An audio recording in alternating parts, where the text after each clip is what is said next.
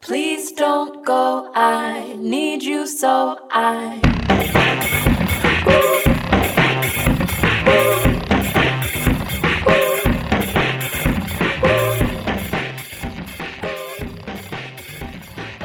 Because you can't get good biscuits in New York City, I'll tell you that much. No, really? No. That's sad. Um, I hate to say this, and I will never. Well, I, I'm going to edit this out. I would never admit this publicly, and if you tell anybody I said this, I'll deny it. But um, Hardee's biscuits, not the worst. Whoa. I know. Okay, but I can see that because they're from like St. Louis. Aren't they I- St. Louis? I think so. okay, I can, they can make a biscuit. They can make a biscuit. I believe that. So if you're like in a desperate, I guess it's Carl's Jr. here. I can't remember which it's- is which. Yeah, I don't know which is which. Where is where? Because where I grew up, it was Hardee's, but other places it's Carl's Jr. Anyway, um, biscuits are important. You should always know where your next good biscuit is coming from. and that's what I have to say about that. so, Angbeen, welcome to Feminist Hot Dog. Thank you. I'm so excited. I'm so excited that you're here. You're, well, welcome listeners. This is Feminist Hot Dog, the news, humor, and cultural survival podcast by, for, and about women and female identified folks and femmes of all all varieties. Woo. And I'm here with Angbeen Salim, who is an artist, poet, fashion influencer. my I'm that those those are my words. Too much. She's she's but I love crumbling, um, but she totally is, and the voice of her generation, which I'm going to have to. Yeah, I have you two have stories. I have two stories that I need to tell about you. But the the number one, I think, most relevant story is that when feminist hot dog first popped into my mind, after sort of during and after the Brett Kavanaugh hearings, and I was kind of a desperate puddle of like angsty mush. And I was like, I know what I should do. I should have a podcast and call it Feminist Hot Dog. And I called my friend Angbeen in New York City and I said, Is this a good idea? I don't I don't know if this is a good idea. And she said, Yes, you should definitely do it. So It's true. so thank you for giving me the um, the chutzpah to um, to start a podcast because I had no idea what the fuck I was doing. So and and here we are, and I have like maybe ten percent more of an idea of what I'm doing. Girl, But you're doing it. I'm just little by little. Yeah, that's how it that that's how it gets done to do it. I think that's how it gets done. Yeah. And you just have to like record an episode, and if you say something that you're like, I don't know, should I have said that? You put it out in the world, and the world tells you. Turns out. You find out. People tell you. Um, by the way, I have a cor- I have two corrections corners that Oh, I wow. yes that Oh, my I gosh. um, that I need to um, say from a couple of weeks ago when we did um, did an episode with the fabulous Madison and I uh, we were talking about clemency for Cyntoia Brown Mhm. and I called her Centonia Brown. Oh. I don't know why I did that because I had it spelled correctly in my notes and everything, and just my mind like added an N. So apologies Right. to her, and also apologies to the first partner of California who I totally fucked up her name. Oh, no. I said her name was Siebel Newsom, and her name is Jennifer. So Wait, where did you get Siebel I think from? Siebel is her maiden name. Oh. and you were just like, she probably is I was like, Siebel. I think her name is Siebel, but it's not. And um, so apologies to her. Sorry, Jennifer. Sorry, both some Jennifer and, And Cyntoia. Yeah. Um, but anyway, let's let's live in the present now. Mhm. We're here together. Um, I'm very excited. So Angbeen, you used to live in Montgomery. Now you live in New York City. Yeah. City girl. Oh my God. I like your city kicks. Thank you. Thank Um, you. Those seem they're they're very yeah love them. They're these like kind of cool white high tops with this nice texture on the back. Like them very much. Some green shoelaces. Super. Marshalls, that's where it's at. super that's where city dope. people shop. That's where the fashion influencers shop, y'all. You heard it here. Um, so you moved to New York City not too long ago, and I. So when I think of you and like who you are, I really think of you as a poet and like an appreciator of poetry. Um, and you would be, I guess, I think the second person who does poetry that I've had on the show. Ooh. So I would just love to hear. Can you just talk to us a little bit about your poetry journey? Yeah, I mean, I started writing poetry when I was in sixth grade, um, and it was um, it was a little uh, it was de- it was very interesting things. I had a poem I remember about Fuzzy Wuzzy. Um, like the the one who was a bear. the one who was a bear and it was like him going on a journey with all these colors you know. Um, and i wrote lots of like emo poetry and lots of po- i wrote a poem about like being a chicken who couldn't back away from a fight. Meanwhile i had never been in a fight. So i was like what, where was i writing these poems from? I have no idea. Um, but yeah I, and then when i got to like high school and college i kind of stopped. Um, and actually when i was in montgomery I've, I saw this like online workshop for a poetry workshop with um, the Blueshift Journal, which everyone should definitely check out because they have amazing poets run their workshops and they're all online. Um, so I was like, this is like the perfect opportunity. Um, I can do it from Montgomery. I don't have to go anywhere. And it was like, I think it was relatively inexpensive. Um, and so yeah, I started I was writing poetry before then, but not like in a thoughtful way. Um, and yeah, and my professor or workshop per- person or whatever, um, her name is Paula Tran, and she's amazing. Um, and I get to see her in New York City very occasionally. Um, and she was just really encouraging. Um, and after that, I was like, this is a thing I want to do more of. Um, and I actually like want to spend time doing this. And so last year I took a, another workshop at Cave Canem, which is um, kind of an organization for for poets of color. Um, and it started off um, focusing on black poets, but now they kind of have opened it up.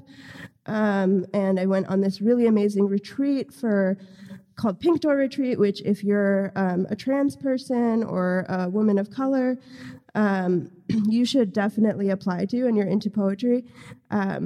Because we were just like out in the middle of nowhere outside of Rochester, just writing poems and appreciating Wow. each other. And it was just like, I had never been in a space like that before. Um, shout out to Rachel McKibbens who like makes that happen. Um, yeah, it was like the most magical experience of my life. That's so. I. It's really. You almost never hear people say something like that. I know. And the last night, like I don't want to spoil it in case like anyone who listens to this is gonna go, but like the last night we just like did this, I don't know what you want to call it, like ritual thing. And that like my mind was blown. Wow. It was just like, yo. And the stars were out. I was just like, look at the universe. Yeah. yeah so I, I did that and like i and now i'm doing like this year long poetry workshop and hopefully like working on some kind of chapbook or manuscript um, with angel nafis which i'm really excited about because i have like a huge crush on her. Um, i'm also excited or nervous because there's an interview i listened to with her on the versus podcast which y'all should also check out if you like poetry and I listen to it to go to sleep because it calms me down and it's really beautiful. And Mhm. I'm worried I'm going to be in class and like going to sleep. well, that might be the ultimate compliment. You never know. I don't know if she'd appreciate that. Maybe you could just pretend you're in a trance. Um, yeah, exactly. I'm like really enchanted with her. Right. So Yeah. enchanted you had to become unconscious. Right. Um, well, thank you. I so when you and I have kept in touch a little bit since you've been, been to New York, and I know we've talked about how you feel like you kind of have like a love hate, maybe maybe love hate's not the exact. You've had sort of like a battle with that city, Mhm. and I wonder. So one of the things that I'm interested in ta- and sort of gearing up to ask more questions about it on this podcast is how do people overcome things that feel so hard? And it seems Mm. like at times new york has felt like like kind of a battle for you. Right, do you mind just talking a little bit about kind of what that's been like for you and how like what what do you sort of turn to when you just feel like fuck man this place is Yeah. hard.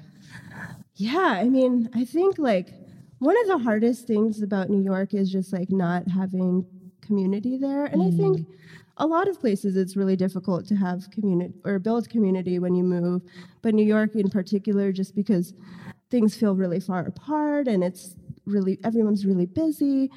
Um, and I also like miss like connection to nature, which I feel like I had more in Montgomery. Like I could, you know, drive to the beach or like go hiking, and I can't really do that as easily in New York.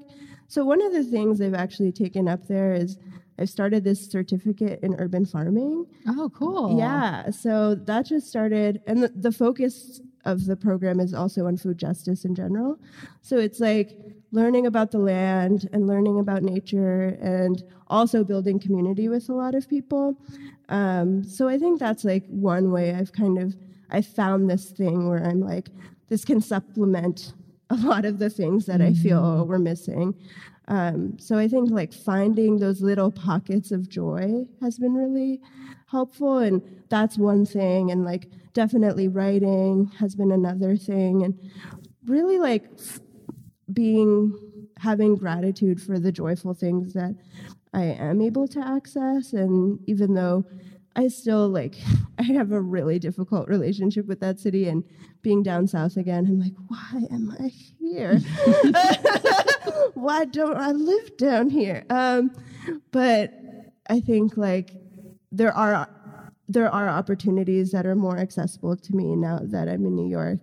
Like this workshop, the poetry workshop that I'm going to be doing, for example, or even the re- even that poetry retreat. Like it was just a bus ride away compared to like taking two planes and paying for all of that. So there are definitely things that are m- like more accessible, and I'm just trying to really be appreciative of the things that I do have going on for me, even though that like definitely feels very hard at times. Yeah. Um, but yeah, like trying to find the new ways or the new rituals I can create for myself. I've been thinking a lot about ritual and like what are what are my daily rituals or weekly rituals that I can feel grounded in.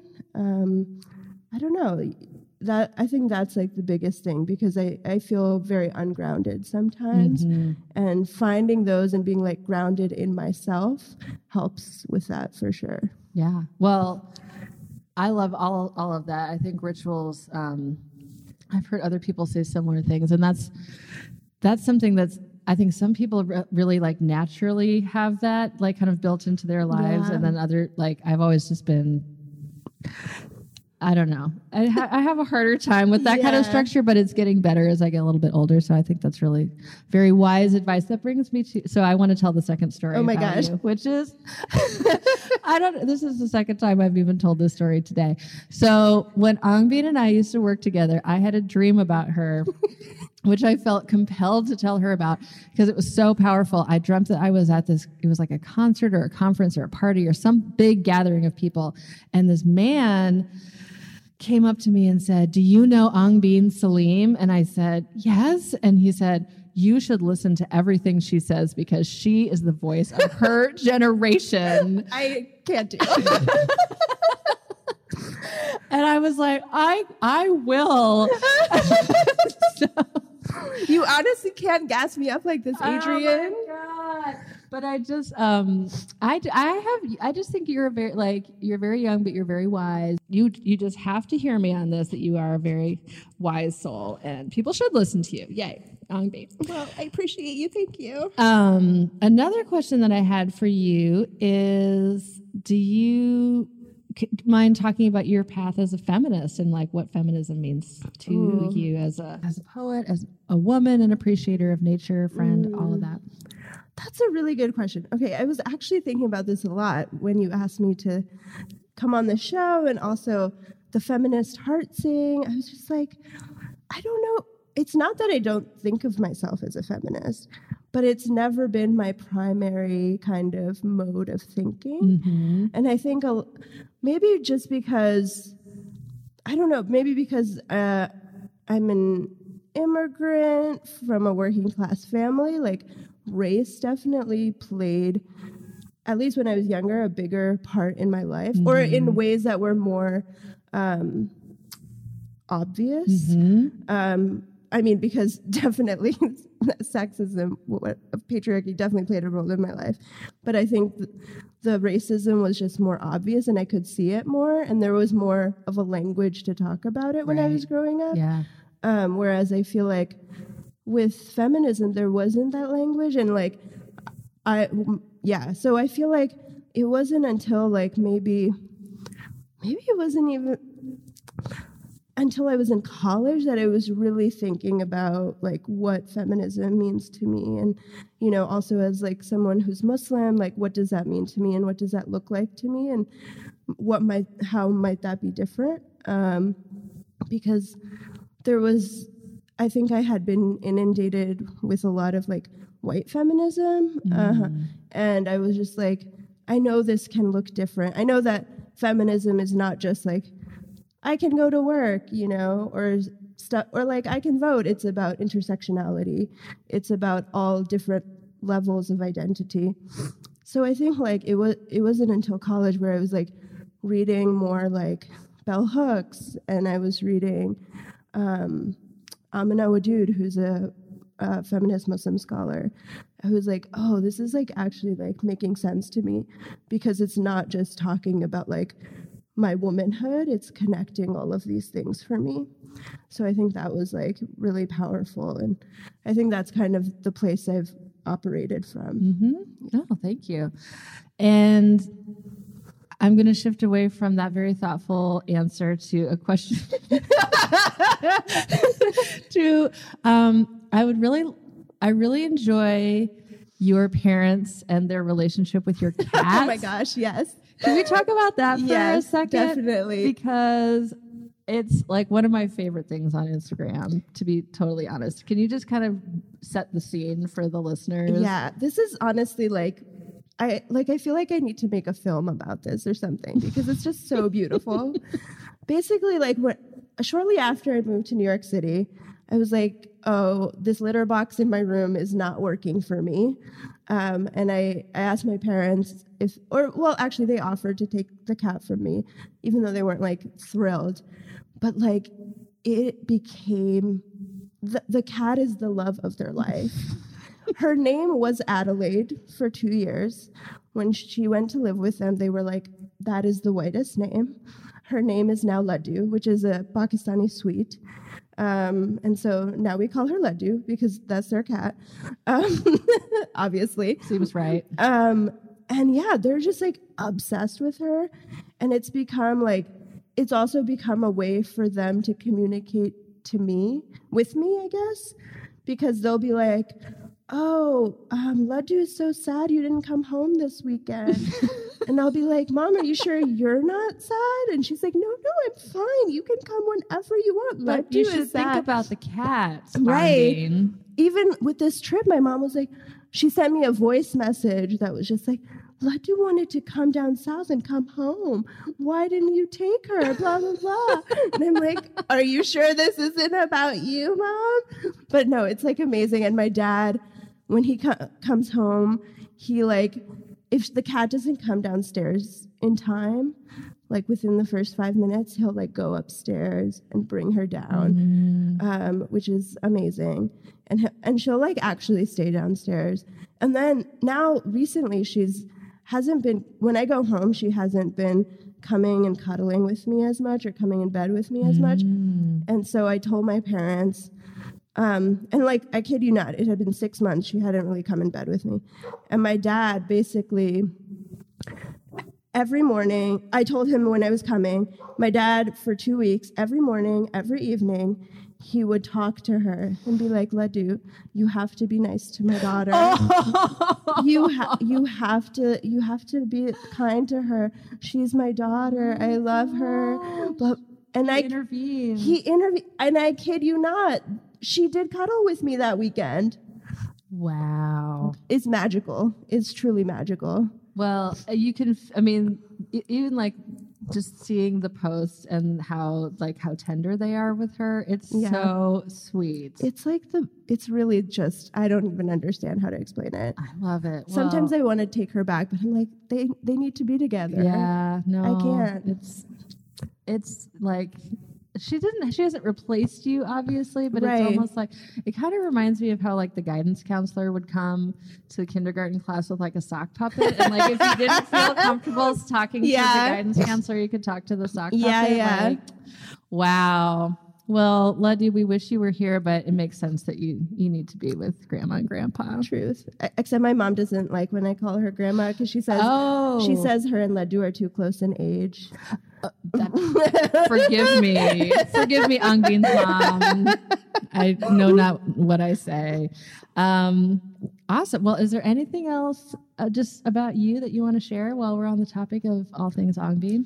Um, I'm working on a pilot for a TV show that I've been writing. Gosh. Kind of inspired by my parents, but like basically about a Pakistani American family that's like trying to trying to live their best lives. Super cool. Yeah, so I'm working on that and I'm like trying to write a film script. I'm like I'm just trying to do stuff. Wow. And I don't know what will happen with any of it, but I'm just trying like you, like yourself, just Put it doing it. Yeah. Put it out in the universe. Yeah. Do a better job with names than I do. That's my only advice for you. Oh no. Are you getting backlash for your name? No, no, no. For fucking up other people's Oh names. yeah. Yeah. that's okay. all. Yeah, yeah, yeah.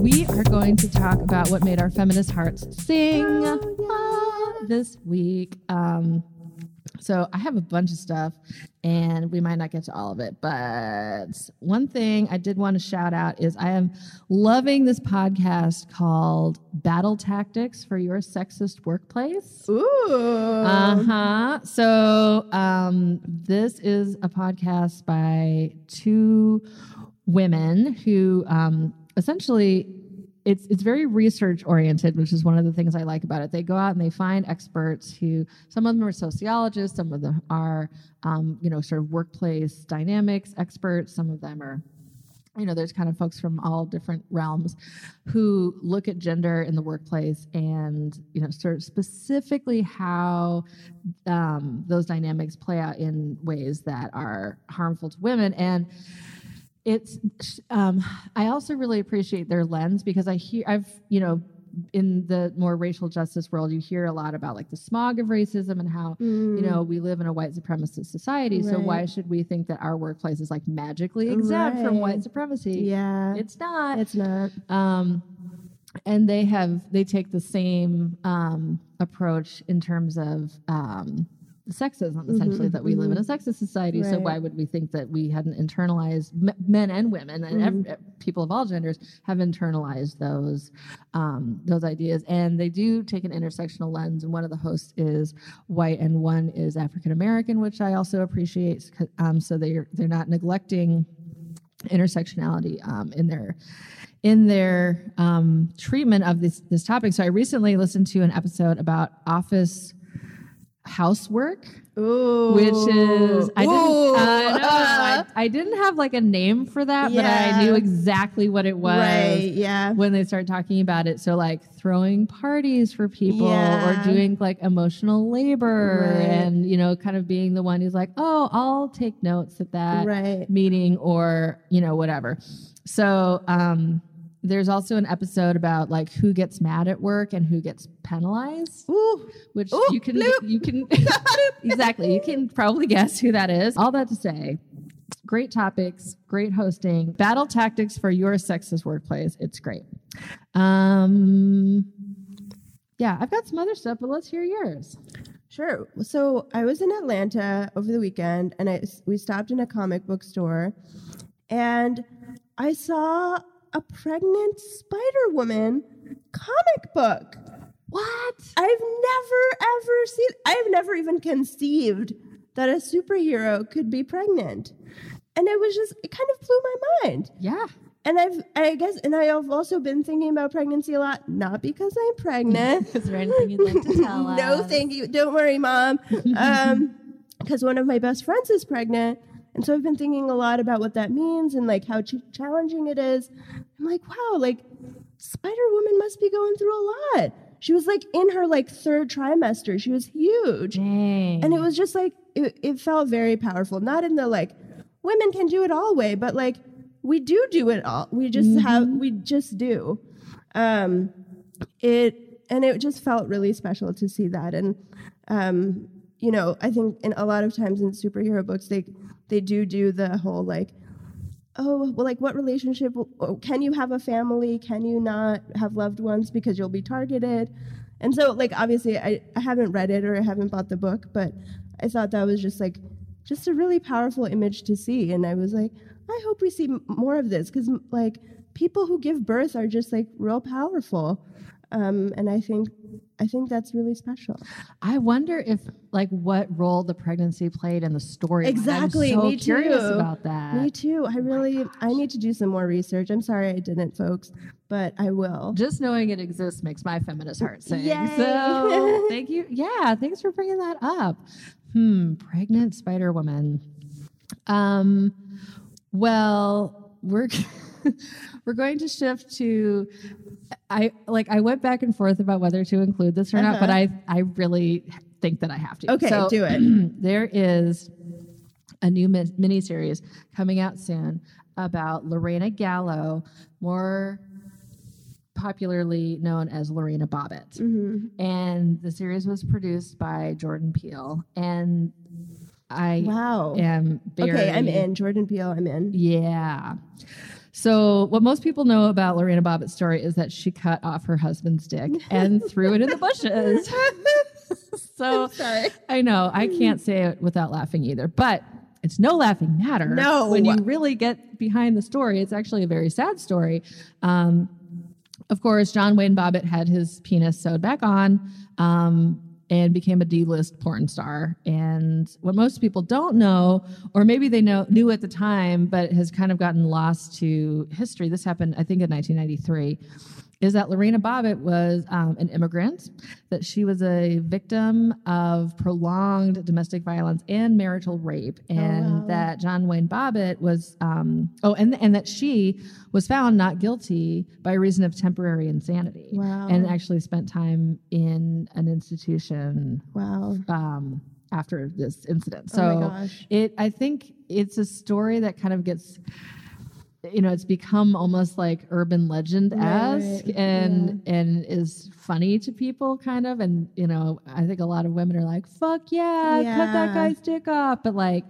A lot of other women at the time were like, "This is really harmful. This is violence. This is bad for the women's movement. This is bad for feminism." Mm-hmm. So a lot of, um, as I mean, and obviously is a very extreme act and not something that you know, I think most Right. people would endorse.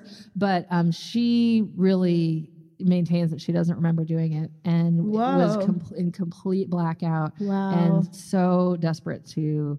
Um, you know, avoid being raped again. That that Oh was the, the that was the step that she felt like um, she needed to take. So this is this part of the reason why I hesitated to talk about this because it is really a sad story. Yeah. However, um, oh, also John Wayne Bobbitt served jail time for violence against two different women after the incident. So he, of course, you know, maintains his innocence, but like that guy's a dirtbag. Like yeah, totally. you know, and um, pretty verifiably so. So um, there's a great story about her and about the series in the New York Times, which I will link on the website. And it makes the point that around this time, so again, this was 93, there was actually a whole series of stories around this time that really put violence against women in the spotlight Mm-hmm. and like mistreatment and harassment of women. So you had the Clarence Thomas and Anita Hill hearings, yeah. the O.J. Simpson trial, um, Monica Lewinsky, and um, and Tonya Harding, which happened Wow. right after this. Actually, all died down. So.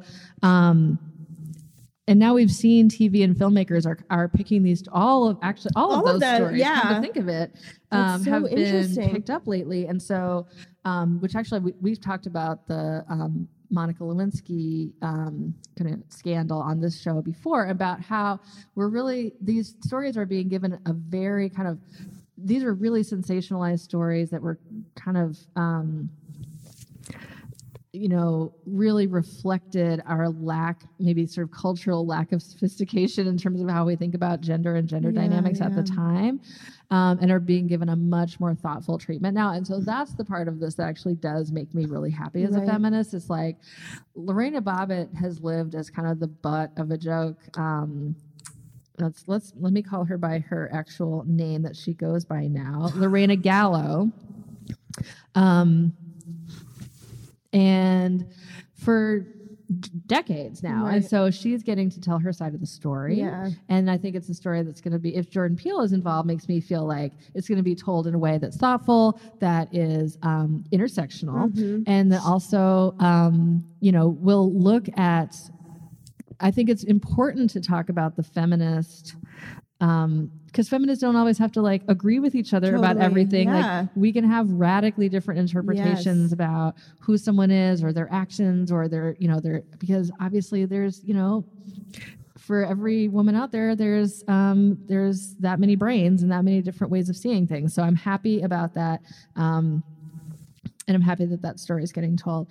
I also really was pretty thrilled by Stacey Abrams' response to the State of the Union, um, in part just because I love her. Yeah, she's Anytime I get to see her speak, um, it's very inspiring. And she was, like, she was critical, but she was also like aspirational, and she really Yeah. articulated an affirmative vision for what the country should be, which Mm. I appreciated um, so much. And she said a lot of great things, but there were two passages that really stood out to me. She said, while I acknowledge the results of the 2018 election here in Georgia, I did not and we cannot accept efforts to undermine our right to vote. That's why I started a nonpartisan organization called Fair Fight to advocate for voting rights. So, you know, holler to that. And, um, she went on to say, "This is the next. It's kind of long, so bear with me and and listen. To, and you know, I feel kind of weird like saying her words, but go and listen to the speech Yeah, because it's awesome. Um, but I wanted to just kind of mention these these two passages. She said, "This is the next battle for our democracy, one where all eligible citizens can have their say about the vision we want for our country. We must reject the cynicism that says allowing every eligible vote to be cast and counted is a quote unquote power grab." Americans understand that these are the values our brave men and women in uniform and our veterans risk their lives to defend. The foundation of our moral leadership around the globe is free and fair elections. Snaps, for that. Um, where voters pick their leaders, not where politicians pick their voters. Yeah. Go, girl. I know. And then later, she's so classy. She says, um, even as I'm very disappointed by the president's approach to our problems, I still don't want him to fail. But we need him to tell the truth and to respect his duties and the extraordinary diversity that defines America. Oh my gosh. Go Stacey Abrams. So I'm I brava. I love, love, love her, and I'm so proud that she was the one to offer this inspiring response. Yeah, seriously, I love I just love all of that. And I just think like the affirmative vision for America is really like and I, I'll talk a little bit about this in my Hall of Fame, but I think that's really important and like mm-hmm. really critical that we're not just responding to things but actually trying to build a future and build something different. And build towards something. Yeah. With with with like meaning in our hearts Right, while we yeah. do it. Yeah. Feel the same. Awesome. Any any other feminist heart things you want to slide in? So I so I saw the story of one 9-year-old that I want to talk about. Her name is Hallie Moore Moore, and she's from Baltimore. And you know, I'm a poet, so I love her because she is 9 years old and she published a poetry book. And it's all about like feminism and mm. spirituality Hallie. and like racism and just like everything and it's called I think it's called The Pages of Life. And I'm just like, wow, a 9-year-old, you already know about life. Wow. Wow. I know, I was- I want to read it. I know, me too. I was like, she needs to be featured somewhere I, and bring her to Montgomery. Yeah. I Mm-hmm. Don't know, do something. Um, I think young people are amazing. Um, Agree. and, you know, and it's just really, it- it's really cool to see folks do stuff like that and be just like thinking critically. I think a lot of times, like, what we see in the news media, like millennials are so dumb or like Gen X so dumb. And it's like, and it's just a way to put down people it, it really is just a way to put down people because folks are scared of what's to come. Like, what happens when these people have power and actually try to confront oppressive institutions? hmm Or take your guns away. Yeah. Ooh. Mhm. Yep. Yep. All of that. Um, okay, Hallie, I'm coming for your book, girl, and I'm gonna buy that Spider Spider Woman. Yes. I almost said Spider Man. Like it, like my it's like my brain trained. isn't trained Yeah. to say Spider Woman. Welcome to the Spider Verse, Adrienne. Spider. I know. I need to get my shit together. I have to do a corrections corner about Spider Woman. we. Neg- neg- I, I, I'm trying to lump you into the neglect. I'm like, I haven't done nothing. I'm being has been totally slacking on Dear Feminist Hot Dog lately because I haven't had any good questions. But I did get a question this week, and it actually um, fits right in with the Battle Tactics for Your Sexist Workplace um, podcast because it's another workplace question. So, Dear Feminist Hot Dog, any advice on raising everyday minor unequal treatments between men and women in the workplace with a superior? No examples, short Yeah. and sweet. Yes. No signature. Wait, so can you repeat that again? Yes. Any advice on raising everyday minor unequal treatments between men and women Mm. in the workplace with a superior? Oh, that's a tough one. It is. That's a really tough one. I mean, my first thought is is there what is the workplace culture in terms of Right. talking about unequal treatment of any kind? Yeah. Like has that been discussed? Is Yeah. it something that you got in your orientation that that's a value Yeah. of the company or the community or whatever it is? Right. um, the organization? And if so, that's a starting point. Yes, I definitely. guess, like saying, "Hey, I know this is a organizational value, right.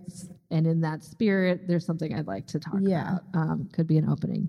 That's always helpful to point to something larger in the organization. Be like, hey, I thought this was what we were working towards. Mm-hmm. My other thought is like, what is your relationship with your superior? Mm. Do they trust you? Do they like you? I mean, unfortunately, that does play a role um, because if you're kind of at odds, you can. d- I think you should still try to bring it up, but it's going to be in a different way. I think compared to whether compared to if you all meet regularly and they're really like like you. Are they the ones giving you unequal treatment, or are you getting it from somewhere else in the organization? Yeah, it's always a little easier when you're talking about a third party than when you're confronting the person. Yeah. Like, I'm going to give you the gift of feedback. right? pal. Yeah. You're welcome. Right. Uh, not everybody sees it that way, although, I mean, everybody should. Everyone should. It's interesting. I went to a, um, I went to Netroots last year, which is um, like a quote unquote progressive digital online Mhm. organizing conference. And I went to a toxic workplace session Ooh. which was very interesting. So we had to do these little like plans, kind of like here's a scenario, and now you create a plan for the Yeah. person about how they're gonna, what you think they should do, um, and and implement all the things that the that the person had talked about in the in the presentation. And so my group, there was a situation where I think there was kind of um, like the double wham- like double race racism and sexism whammy going on in Mhm, our mhm. scenario, and we were making the, sort of making recommendations about what this person should do and there were two people involved and they you know who they who they should talk to and how they should try to talk to the yeah. person who was doing the bad behavior and talk to the superior and this and that and when we presented our scenario back to the workshop leader she said actually in this situation i think that the person should leave Ooh. and we were like, "What? No, because then nothing changes, and no, nobody ever, you know." And she is said, accountable. if you um, this is a situation where the chances of this backfiring and having it re- you, retaliation Yeah. having this end up hurt that person more to the point where they might like not end up with a good reference or might be you know um, she was like i know it feels like we're all these justice oriented people um, so it feels unjust to to say like you should leave that environment Yeah. but that um, ultimately like you have you cannot do justice work if you're being like beat down at work and then Yeah. like jeopardizing your opportunities for advancement in your Right. career because you have this kind of mark on your record Yeah. as unjust as that is. And I just was like, this, it, like, I had this visceral reaction of like how fucked up that is, but also like she was like, trust me on this, like it's Mm. bad, but um, you know, know that like I've been in this for a long time, and it's like that person's life will be better if they don't like stay and try to fight this situation. So I mean, I'm I still have a visceral reaction. What do you think about that? Yeah, I mean, that's really tough because I've been in situations where it seems like things will never change, mm-hmm. but someone does something about it or has like mini interventions, mm-hmm. and things do change very, very slowly and very, very slightly, and opens up opportunity for other folks. But I think that really ends up depending on the messenger and what kind of culture already exists Yeah. um, because if you're, for example, a woman of color, you might not be heard in the same way as a white woman. Yep. That's just the truth of it.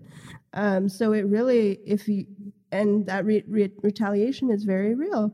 Um, so it's really like, it's really hard, and it's it sucks that it has to come down to like, oh, you just need to leave because I think we all want to feel like we can change our systems and change our organizations. But if it's really taking a toll on you and the way forward is the way that will end up harming you, Mhm. then it doesn't really benefit you and it ultimately probably won't benefit the other folks. Like, especially if you've done what you can. Um, yeah. It, Which is another, I think, reason why folks who have more like dominant identities, if you see that shit happening in your workplace, Right. you need to say something. you need to be the one. Yeah. Yeah. Speak the fuck up. Um, all right. Well, I agree that I think a lot of it does depend on the relationship with the supervisor, whether the supervisor is the perpetrator of the unequal Mhm. um, treatment. Um, and I, I wish I had had time to go back and, and check out the podcast to see if they have an episode on this, but I bet you they do. They probably do. And if they I'm don't, do. I bet um, you could write to them, and they Yeah. probably do one because I think this is an excellent question. And that um, that house, what would, would- what did we call it? Office housework is kind of an example. Like that would be, I think, an example of she's saying like minor unequal treatments, Right. but that shit builds up, and it, builds takes up up. your time that you then are not spending like writing or doing your other having ideas Yeah. or kicking ass in some other way that could yeah. like get you further in your career. So it can really, I mean, it really can have this. It's kind of a death by a thousand cuts Yeah, situation. 100%. All right, great. Well, I hope we've at least given you something to think about. Um, asker of this question, and I hope you let us know if you take that advice and let us know what happens. Okay, well, here's the part where I wish I had my glockenspiel and a better singing voice. The Hot Dog Hall of Fame. Um, hey, that was pretty good. Thank you. That one, that one actually came out a little less froggy than usual. So I'm going to turn this over to my guest because I think you said you had two. I have two. Awesome. Okay, I well then I'm, I'm off the hook this week. Yeah. So let's hear about your your famers. Sure. So my first person is um, this woman named Claire, either Lemlich or Lemlich, who I heard about through New York. The New York Times does obituaries for people they kind of like missed. So it's called it's overlooked um, because they recognize that most of the obituaries they've done are of white men. Um, so they go back in time and do obituaries of lesser known folks. Um, and I, I didn't know who she was at all. Um, and basically, she's born somewhere in Russia, and she moved here when she was 17, um, and became this like badass activist organizer of um, work of workers who like w- worked, for example, in mostly women who worked in like uh, ta- not tailoring. What is it called? Like when you sew things? I don't know. Um, Like uh, the people, a seamstress? like people who worked at the Triangle Shirtwaist Factory. Oh, there's a there is a name for that. There is a name. For, I'm sorry, I didn't bring notes. But anyway, like of factory workers, mostly women, um, and she organized like one of the largest um, protests of tw- I think it was twenty thousand workers in New York City, um, and they almost all of those people got unions except the Triangle Shirtwaist Factory, which the the folks who like had the biggest voice there were men. They refused to participate in the protest and they didn't get obviously didn't get a union and that was also the factory that burned down because of the terrible conditions Dang. so yeah she was like super badass she used to go to meetings with her kids which was like unheard of she was like not going to give that up um, she organized a lot of yiddish folks. She organized people around housing because tenements were a big thing. This was the 1920s i believe. Um, so just like all of this stuff. And even when she was put into even this was my favorite thing. When she was put she went to a nursing home in california i think um, in the 60s and she got folks to support the um, the united Fa- farm workers movement and In the nursing home? in the nursing Oh home I love and it. she was organizing the workers in the nursing home to like start a union Yeah, and of course like that makes total sense. why wouldn't you Mm-hmm. um, so i think just like it's a for me her story is just a reminder of like all the people that we don't get to hear about who are doing all this amazing organizing and activism work um, and we usually just like look to leaders. And i think actually now we're t- there's a more holistic approach and there are leaders but we are seeing like it's more spread out. The leadership is being more spread out um, compared to like with the civil rights movement we only hear about mlk and occasionally ML- malcolm x.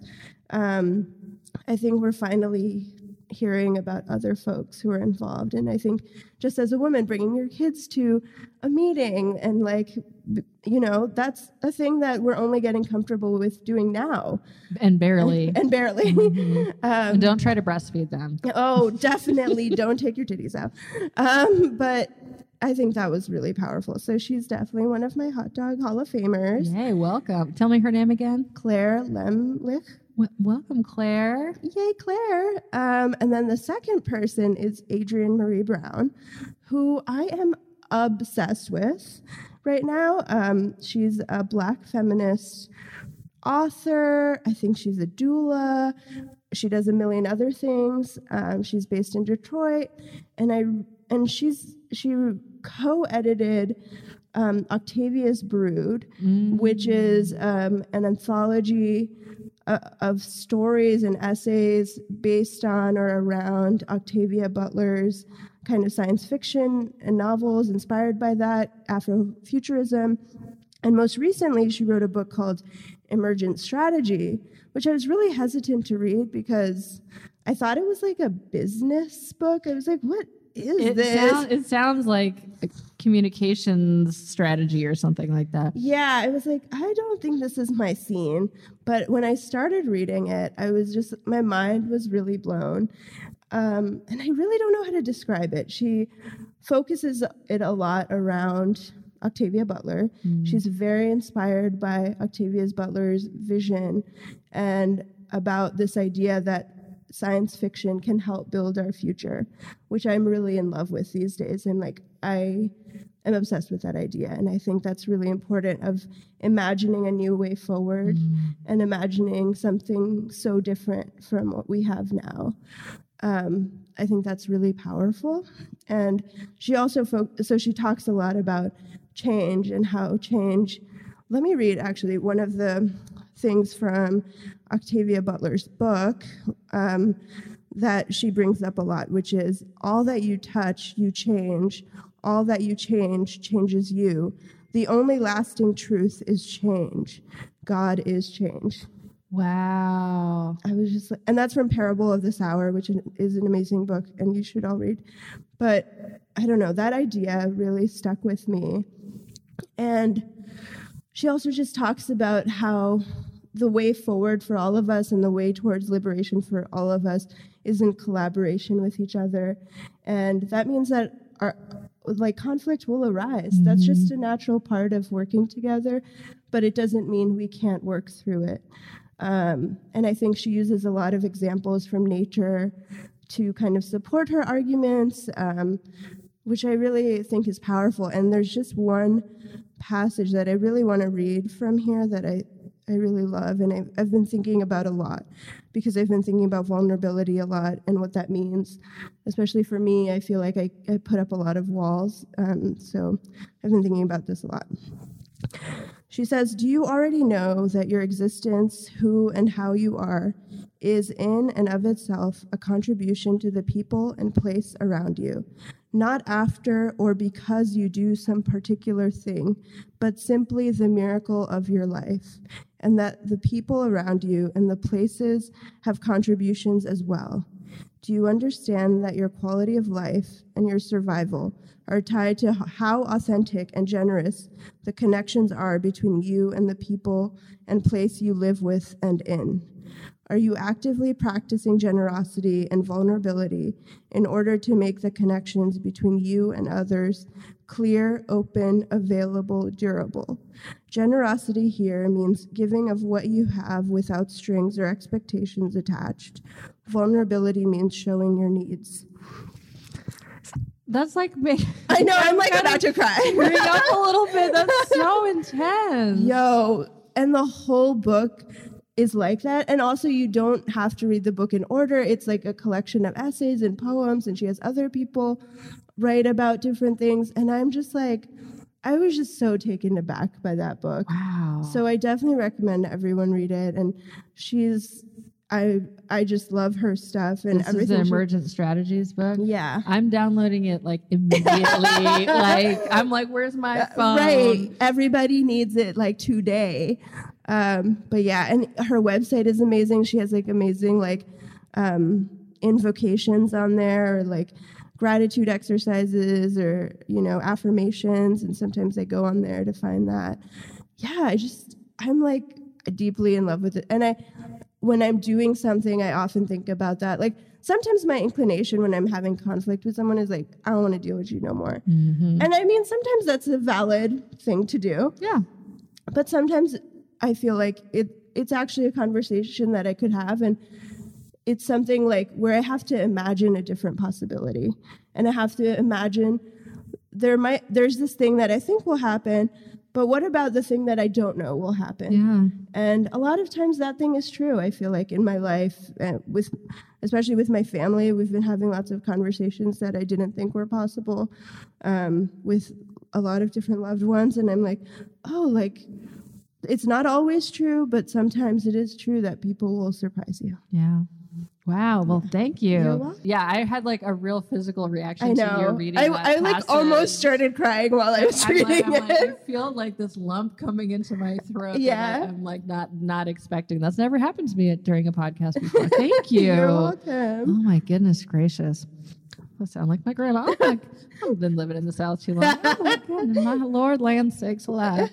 Um, well, that I, on that really powerful, poignant note, I think that's a good place to draw our conversation to a conclusion, which I have enjoyed so Same. much. You were there from the very beginning of Feminist Hot Dog. I'm so thrilled that you were able to make the time to do this while you're here. Thank, Thank you, you, Adrienne, for having me on. Of I appreciate course. it. And let's make sure you come back when your chapbook happens, yeah, when your script is cooking. Yeah. I want to hear about all, all, of your many, many, um, many things that you've got in the works. I would love to.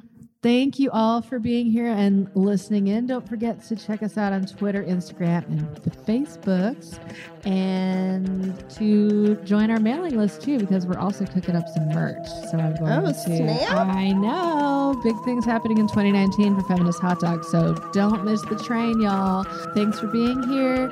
Our theme music is by Ava Luna and Loyalty Freak Music. And as always, love yourself and love your bones.